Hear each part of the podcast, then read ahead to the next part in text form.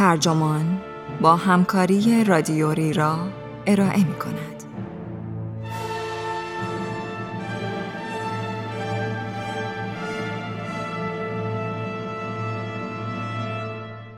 فئودور داستایفسکی فیلسوف آزادی این عنوان یادداشتی است به قلم گری سالمورسن که در نیوکرایترین منتشر شده و وبسایت ترجمان آن را در تابستان 1400 با ترجمه علی امیری منتشر کرده است. من آرمان سلطانزاده هستم.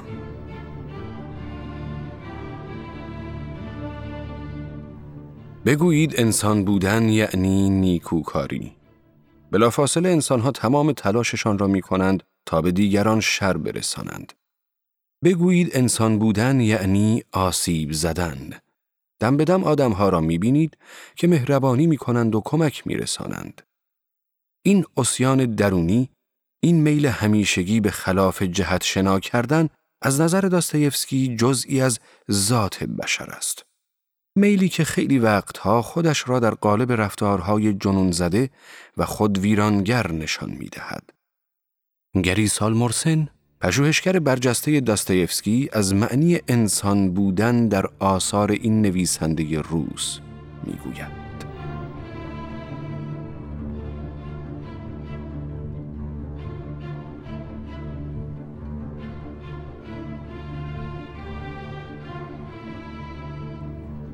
دو دسامبر 1849 گروهی از تندروهای سیاسی از سلولهای زندانشان در قلعه های پیتر و پل در سن پترزبورگ جایی که به مدت هشت ماه تحت بازجویی بودند بیرون برده شدند. به میدان سمنوفسکی هدایتشان کردند و حکم اعدام به وسیله جوخه آتش را به گوششان رساندند. به آنها نیمتنه های رعیتی و شبکلاه سفید یا همان کفنشان را دادند.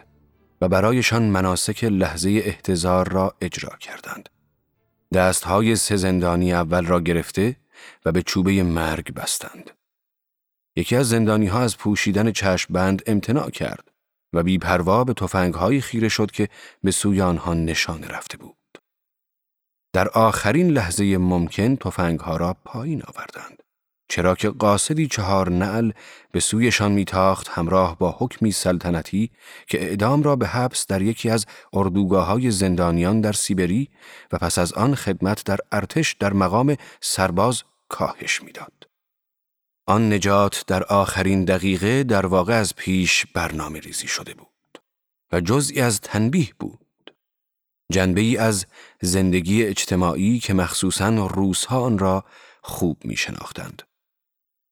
بنا به تصریح گزارش ها از آن مردان جوانی که این آزمون سخت را از سر گذراندند یکی موهایش سفید شد دومی دیوانه شد و هرگز عقلش را باز نیافت و سومی که سال 2021 دویستمین سال تولدش را گرامی می‌داریم در ادامه زندگی جنایت و مکافات را نوشت.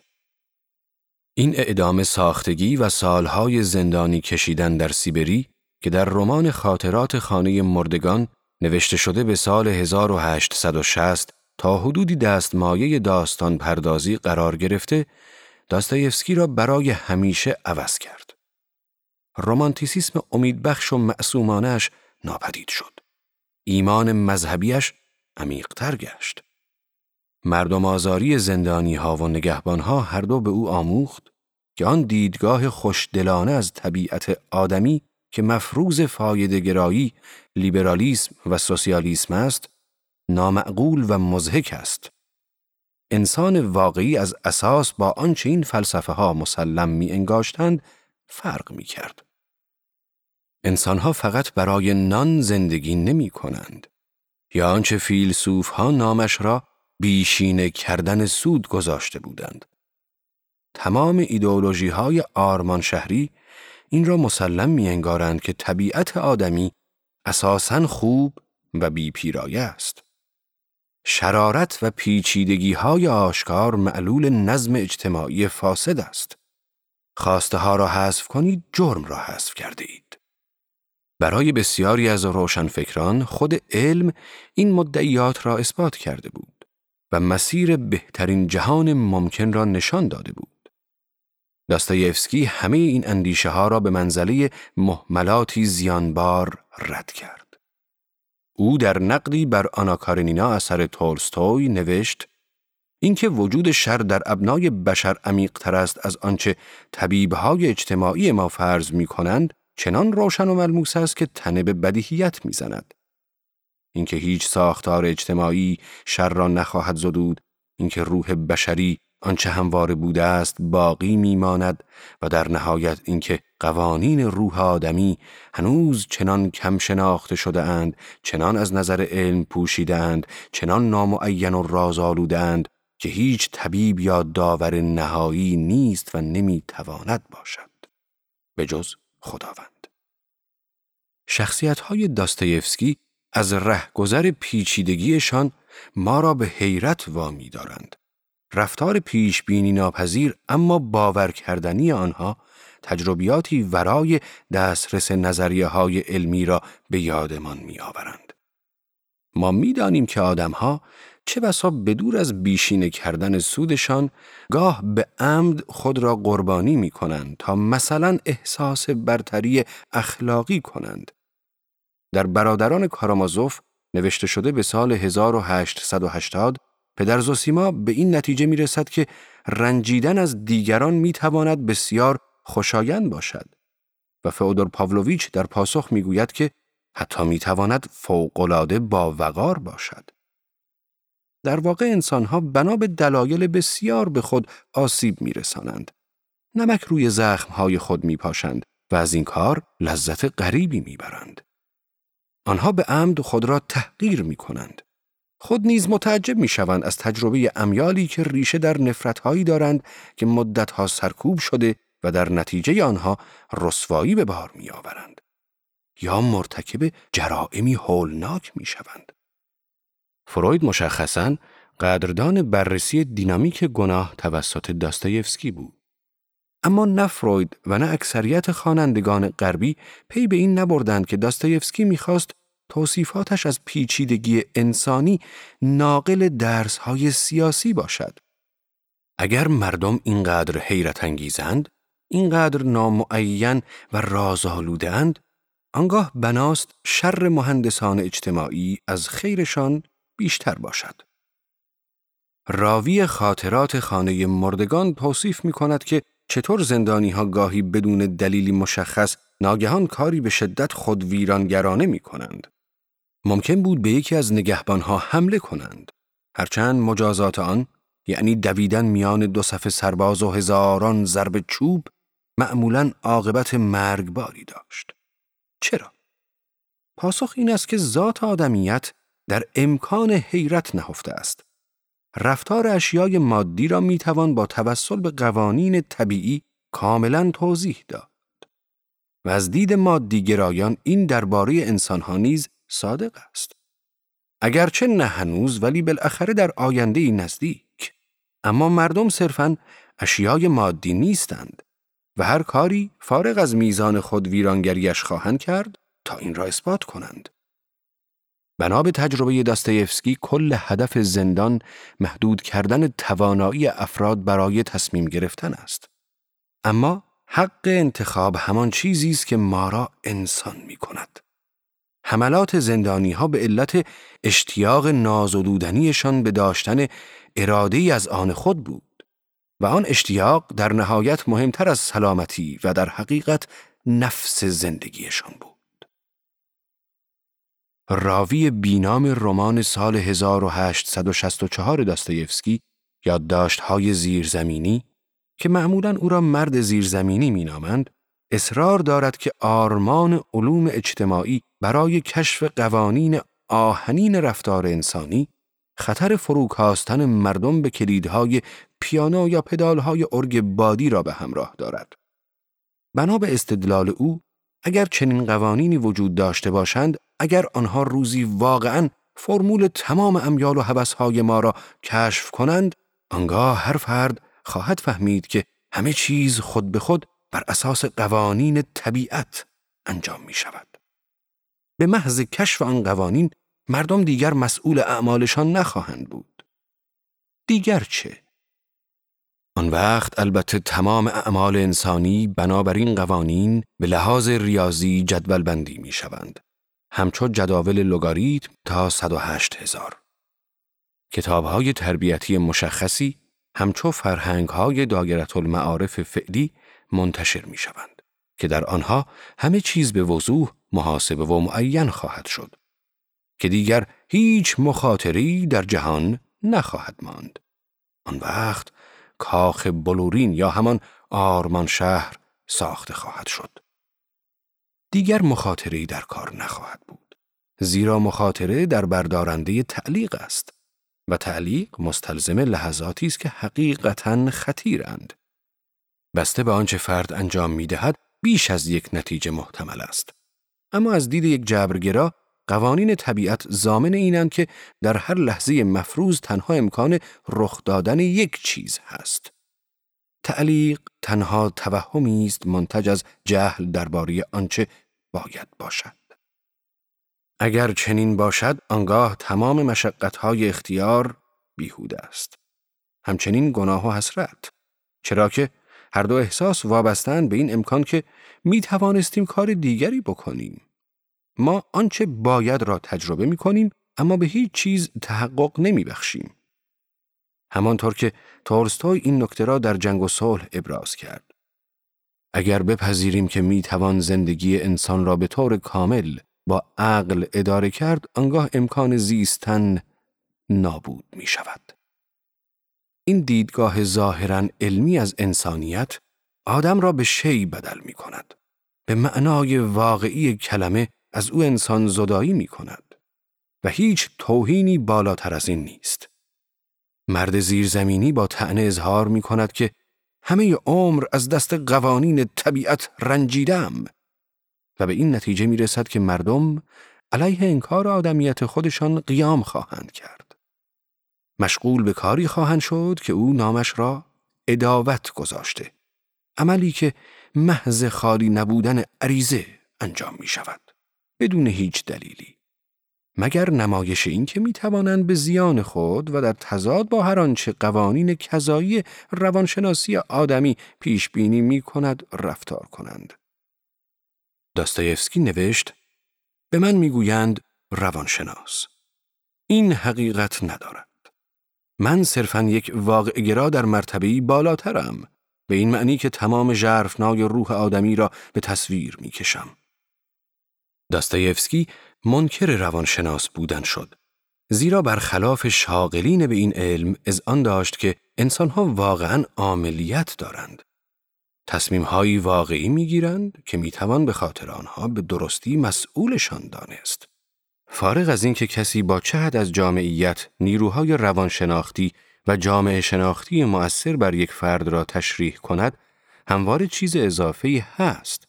بنا به تعبیر فیلسوف روس میخائیل باختین از اندیشه داستایفسکی مقداری مازاد آدمیت.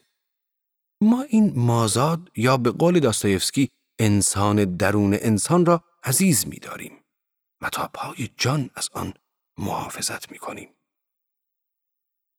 قطعی در یادداشت‌های زیرزمینی نگاهی رو به جلو به رمان‌های ویران شهری مدرن دارد. آثاری چون ما نوشته یوگنی زامیاتین یا دنیای قشنگ نو اثر آلدوس هاکسلی که در آنها قهرمانان علیه سعادت تزمینی تقیان می کنند. آنها می‌خواهند مالک زندگی خود باشند. مرد زیرزمینی به این نتیجه می رسد که اگر انسان را در آرمان شهر قرار دهیم، نقشه ویرانی و آشوب می کشد.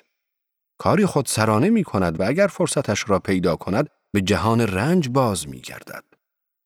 به طور خلاصه کل کاری که بشر می کند گویی هیچ نیست جز اینکه مرتبا به خودش اثبات کند که آدم است نه پدال ارگ بادی شاید در این راه پوستش کنده شود اما حرفش را ثابت کرده است داستایفسکی در مقاله‌ای که ظاهراً به تب روسها برای جلسات احضار روح و ارتباط با اجنه اختصاص یافته به یکی از اعتراضات شکاکان اشاره می کند که می‌گفتند این شیاطین می توانند اختراعاتی محیر العقول به ما بدهند.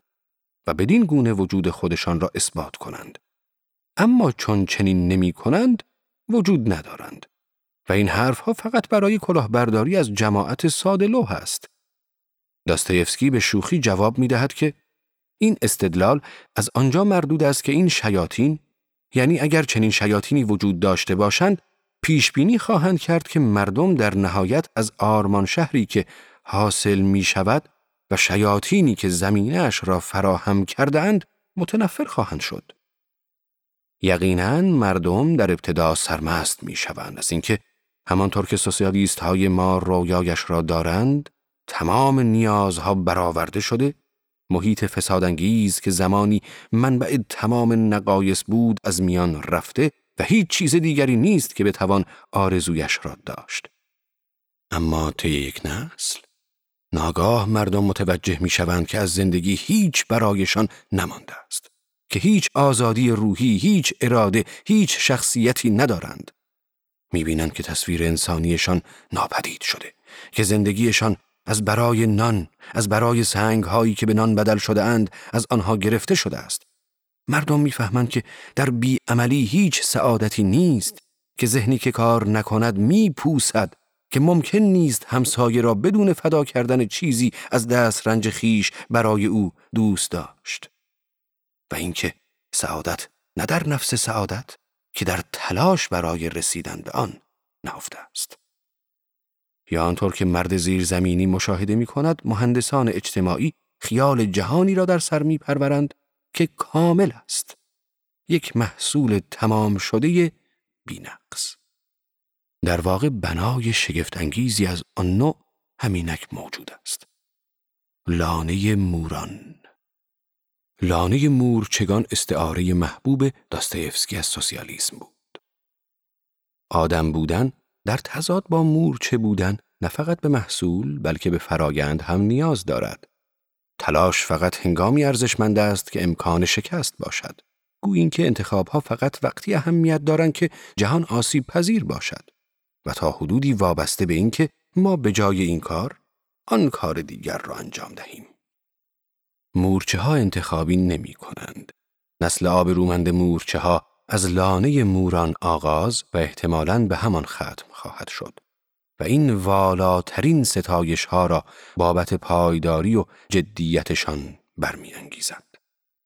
اما انسان مخلوقی است بازیگوش و شاید همچون یک شطرنج باز تنها به جریان بازی عشق میورزد نه نتیجه آن مرد زیر زمینی می اندیشد که شاید تنها هدف روی زمین که بشر برای آن در جوش و خروش است در جریان بیوقفه رسیدن نهفته باشد یا به عبارت دیگر در نفس زندگی و نه به طور خاص در هدفی که البته همیشه باید دو دو تا چهار تا باشد. یعنی نوعی فرمول. و گذشته از هر چیز دو دو تا چهار تا دیگر زندگی نیست آقایان بلکه آغاز مرگ است. وقتی شما دو را در دو ضرب می کنید حاصل همواره یکی است. هیچ تعلیقی، هیچ عدم قطعیتی، هیچ شگفتی در کار نیست. مجبور نیستید صبر کنید تا ببینید که حاصل ضرب ارقام مضروب این بار چه عددی خواهند بود. اگر زندگی شبیه به این باشد، بیمعناست. مرد زیرزمینی در یک تقیان خشماگین ذکاوت به این نتیجه گیری معروف رسید. به نظر من دو دو تا چهار تا یک فقره اهانت است. دو دو تا چهار تا مرد قرتی دست به کمری است که جلوی شما را می‌گیرد و آب دهان پرت می کند. اعتراف می کنم که دو دو تا چهار تا چیزی است بسیار عالی اما اگر قرار باشد حق مطلب را درباره همه چیز ادا کنیم دو دو تا پنج تا هم گاهی چیزک بسیار دلربایی است در همین راستا شخصیتی در رمان ابله نوشته شده به سال 1869 اثر داستایفسکی اظهار می کند آری شک نداشته باشید که کلمب نه وقتی آمریکا را کشف کرد بلکه وقتی در پی کشف آن بود خوشبخت بود این زندگی است که اهمیت دارد. زندگی و دیگر هیچ. همین فرایند ازلی و ابدی نه نفس اکتشاف. انسانها همواره در حال شدنند یا به گفته باختین در تبیین این نکته تکمیل نشدنی اند. آنها این استعداد را حفظ می کنند تا باعث کذب تمام تعاریف از روی ظاهر و تکمیل کنند از خود شوند. مادامی که شخص زنده است با این واقعیت میزید که هنوز تکمیل نشده که هنوز کلام قایش را بر زبان نرانده است. اصول اخلاقی ایجاب می کند که ما با انسانها همچون انسان و نه شیع رفتار کنیم. و این یعنی باید با آنها طوری رفتار کنیم که گویی توان شگفتی آفرینی به آنها عطا شده است. نباید درباره دیگران چه اجتماع و چه فرد بیش از حد مطمئن باشیم. در برادران کارامازوف آریوشا برای لیزه توضیح می دهد که کاپیتان اسنگریوف فلک زده و تحقیر شده که از سر غرور به پول زیادی که به او پیشنهاد شده بود پشت پا زده قطعا اگر دوباره به او پیشنهاد شود آن را میپذیرد. او که وقار انسانیش را حفظ کرده مسلما هدیه ای را خواهد پذیرفت که نیازی چنین مبرم به آن دارد. لیزه در جواب می‌گوید گوش کن الکسی فودروویچ آیا ما در تمام تحلیل هایمان آیا او را آن مرد بیچاره را تحقیر نمی کنیم؟ وقتی داریم اینطور روحش را تحلیل می کنیم انگار که آن بالا نشسته ایم هان؟ وقتی اینقدر مطمئنیم که پول را قبول خواهد کرد؟ داستایفسکی نه تنها نیاز ما به آزادی بلکه همچنین آرزویمان برای خلاص شدن از دست آن را درک کرده بود. آزادی بهای وحشتناکی دارد. و آن دسته از جنبش های اجتماعی که وعده برداشتن این بار سنگین را می‌دهند همواره پیروانی خواهند یافت. این مضمون فصل مفتش اعظم از برادران کارامازوف و مشهورترین صفحاتی است که داستایفسکی نوشته است. ایوان روشنفکر شعر نانوشتهاش را به نصر برای برادر قدیس معاب خود آلیوشا روایت می کند تا عمیق ترین پریشانی هایش را شهر دهد. این داستان که در اسپانیای دوران تفتیش عقاید رخ می دهد چنین آغاز می شود که مفتش اعظم در حال سوزاندن بدعتگزاران با حکم دادگاه تفتیش عقاید است. در حالی که شعله ها هوای از پیش آغشته به عطر برگ بو و لیمو را معطر می کند، مردم همچون گوسفندان با احترامی آکنده از وحشت شاهد آن نمایش رعبانگیزند.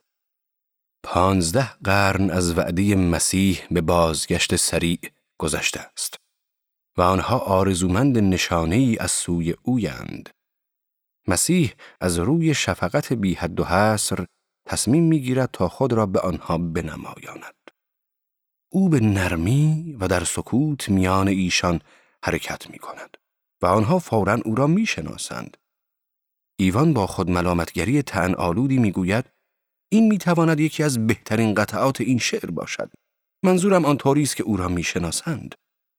آنها چطور می دانند که او یک دقل باز نیست؟ جواب این است که وقتی شما نیکی الهی را می بینید چنان زیباست که جایی برای شک نمی ماند. مفتش نیز می داند که آن غریبه کیست و بدون معطلی فرمان به بازداشت او می دهد. نایب مسیح او را بازداشت می کند. چرا؟ و چرا نگهبانها اطاعت می کنند و مردم مقاومتی نشان نمی دهند؟ ما جواب این سوالات را زمانی می گیریم که مفتش به دیدار زندانی در سلولش می رود و پرده از راز قلبش بر می دارد. مفتش توضیح می دهد که در طول تاریخ دو دیدگاه درباره زندگی و طبیعت آدمی با یکدیگر در رقابت بودند. هر کدام نام و اصول عقاید خاص خود را مناسب با زمان و مکان تغییر داده اما از اساس همان باقی مانده است. یکی دیدگاه مسیح است که مفتش منکر آن است. انسانها آزادند و خیر تنها زمانی معنا دارد که آزادانه گزیده شود.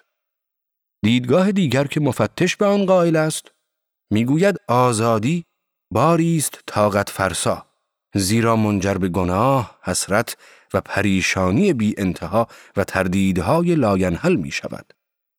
هدف از زندگی نه آزادی بلکه سعادت است.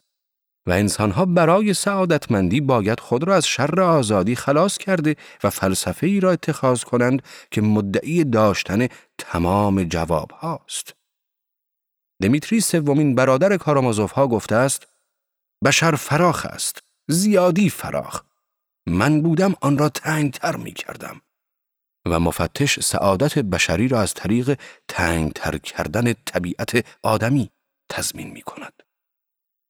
آین کاتولیک قرون وسطایی به نام مسیح سخن می‌گوید اما در واقع نماینده فلسفی مفتش است.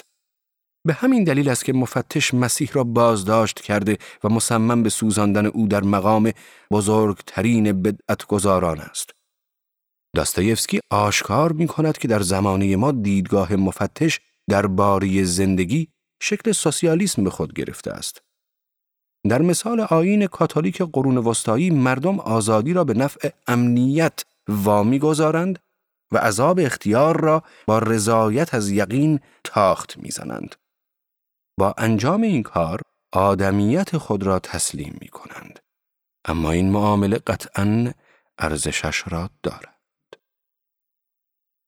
مفتش برای تشریح موضع خود داستان سه وسوسه مسیح از کتاب مقدس را بازگو می کند. داستانی که از دید او مشکلات ماهوی حیات بشری را آنگونه که تنها یک شعور الهی می تواند مطرح می کند. او به تجاهل می پرسد آیا می توانی تصور کنی که اگر آن سوالات از دست می رفتند هیچ گروهی از فرزانگان می توانستند آنها را بازآفرینند؟ در بازگویی مفتش شیطان نخست خواستار این است که به جهان وارد شوی با وعده آزادی که انسانها از روی جهالتشان حتی توان فهم آن را ندارند. از آن می ترسند و می رمند. زیرا که هیچ چیز برای انسان و جامعه انسانی تحمل ناپذیرتر از آزادی نیست. اما این سنگ ها را در این برهوت تفدیده و لم یزرع می؟ آنها را تبدیل به نان کن و آدمی زاد چون گله گوسفند در پیت خواهد دوید. مسیح در پاسخ می‌گوید انسان تنها زنده به نان نیست. مفتش جواب می دهد دقیقا.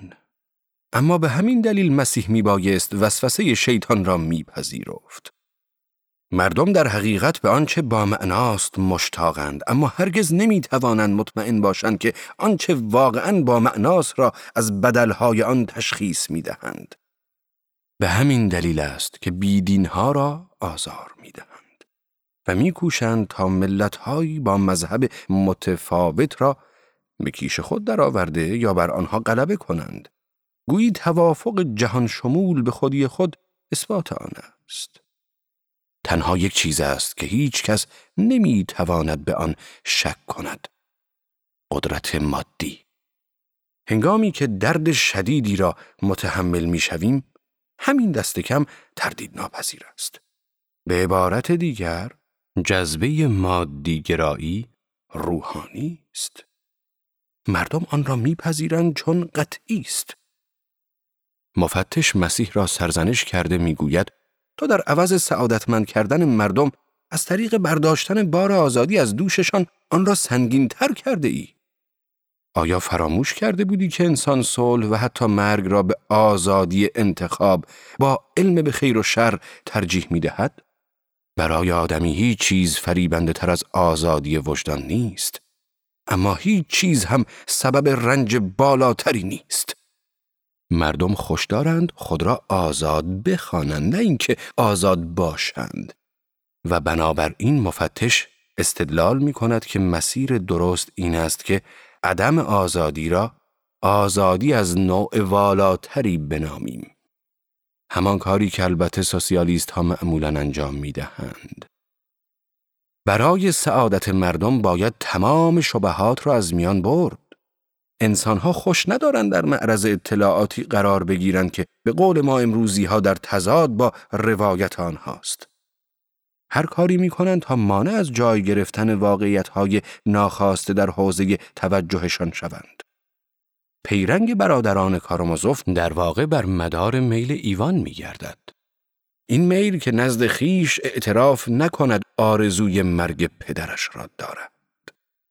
او بدون اینکه به خود اجازه دهد تا این مسئله را بفهمد قتل آرزو شده را امکان پذیر می سازد.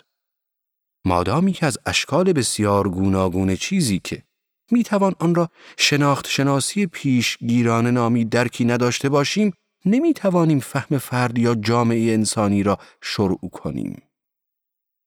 شیطان در قدم بعد مسیح را وسوسه می کند که خود را از مکانی بلند پرتاب کند خداوند او را با معجزه‌ای نجات دهد و این گونه الوهیت خود را اثبات کند.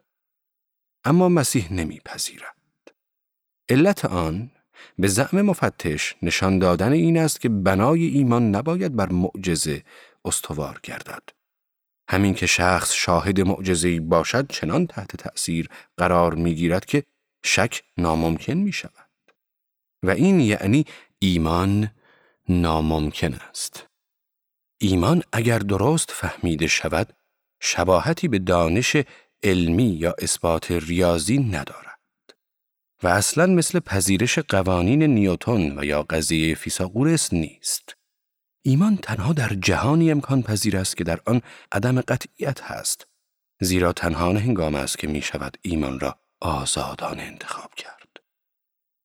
بنا به دلیلی مشابه انسان باید اخلاقی رفتار کند نه به خاطر پاداش چه در این جهان و چه آن یکی بلکه صرفا به این دلیل که کار درست همین است اخلاقی رفتار کردن به قصد کسب پاداش آسمانی مانند پسنداز برای بازنشستگی نیکی را بدل به دوراندیشی می کند.